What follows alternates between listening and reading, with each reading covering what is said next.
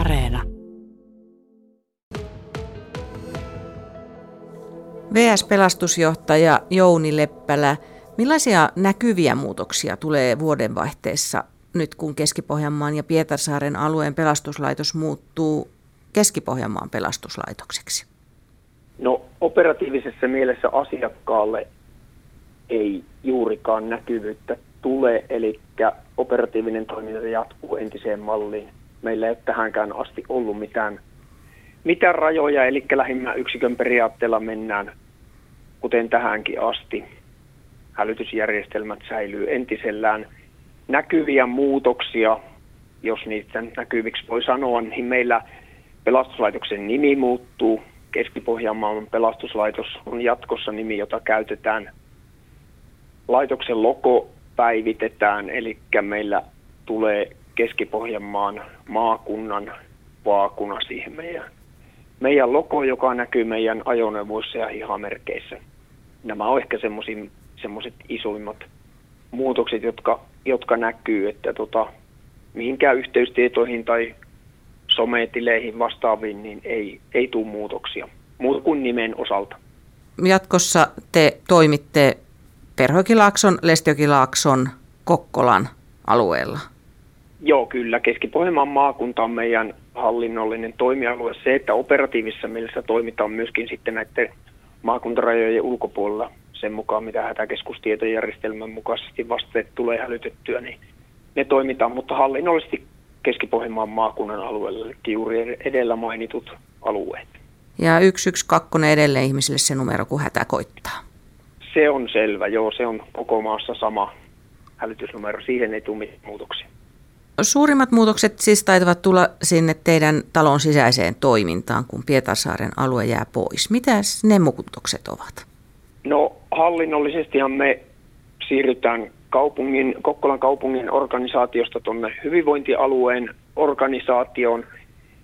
Se, että sitten henkilöstölle tämä näkyy muutos lähinnä siinä, että meillä tällä hetkellä on pystytty käyttämään, kun meillä on 2 vakituista palokuntaa Kokkolassa ja Pietarsaaressa, niin henkilöstöä on voitu käyttää ristiin, eli sijaisuuksia, lomituksia, tämmöisiä pystytty tekemään ristiin, niin siitä nyt tämä joustavuus pienenee siinä, että me joudutaan pyörittämään sitä yhden aseman tiimoilla. Sitten asiantuntijatehtäviä meillä valahtaa tonne, tai asiantuntijoita, jotka on tehnyt koko alueelle töitä, niin niitä menee tuonne Pohjanmaan hyvinvointialueen puolelle. Siellä on muun muassa tämä merellisen toiminnan asiantuntijuus. Meillä on ollut keskitettynä tai nimettynä Pietarsaaren paloasemalta henkilösen suunnitteluun ja toteuttamiseen, samaten öljyntorjunta. Niissä tulee semmoisia, jotka me joudutaan miettimään uudelleen, että miten ne toteutetaan sitten, ja pienemmällä henkilömäärällä kuitenkin joudutaan samat tehtäväkokonaisuudet hoitamaan nyt sitten. Sivutoimisen henkilöstön osalta tulee vähän muutoksia siinä suhteessa, että kun meillä tähän asti on ollut useampi työnantaja, eli meillä on Kokkolan kaupunki ollut palkanmaksaja näille sivutoimisille henkilöstölle, ja nyt jatkossa se on hyvinvointialue, niin hyvinvointialueen ensihoitajia työskentelee myöskin meidän sivutoimisilla paloasemilla siellä sopimuspalokunnissa, niin nyt sitten palkanmaksaja tulee yksi sama, niin siinä tulee sitten näiden poikkeusluvan. Meillä vuorotyötä tekevä henkilöstö niin ensihoidossa kuin pelastustoimessa tekee poikkeusluvan mukaista työaikaa, niin siinä tulee sitten vähän ongelmia niiden ylityörajojen ja tämmöisten suhteen, että niitä joudutaan miettimään, ja ne on oikeasti semmoisia kohtuu isoja haasteita. Mitäs tämä henkilökunnan määrä? Pohjanmaan hyvinvointialueelle meillä siirtyy 29 virkaa, eli sinne menee Pietarsaaren palomiehet, sieltä menee päällystöä, muuten 5 kaikkiaan, että 24 palomiestä ja 5 muuta henkilöstöä hallinnon ja päällystön osalta, että meillä menee resurssia sinne oikeastaan vähän enemmän, mitä työtä poistuu tältä alueelta. Että siinä mielessä me ollaan vähän häviäjiä.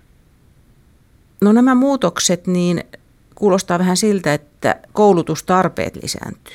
Onko siihen niin kuin resursseja luvassa? Siinä mielessä me nyt vähän on pyritty kehittämään nyt uudessa organisaatiossa tätä sivutoimisen henkilöstön kouluttamista.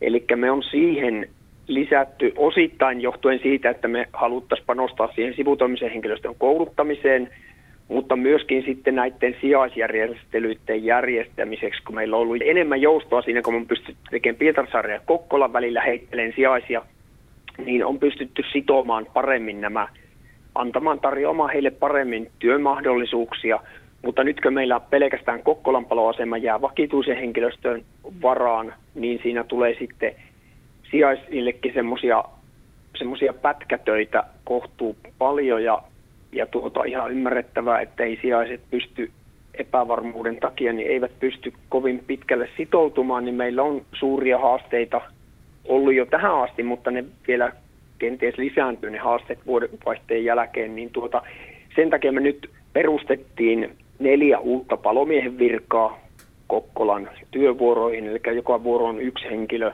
Pystytään paremmin, joustavammin hoitamaan niitä poissaoloja, lomia ja muita vastaavia poissaoloja, mutta toisaalta sitten taas pystytään panostamaan siihen sivutoimisen henkilöstön kouluttamiseen.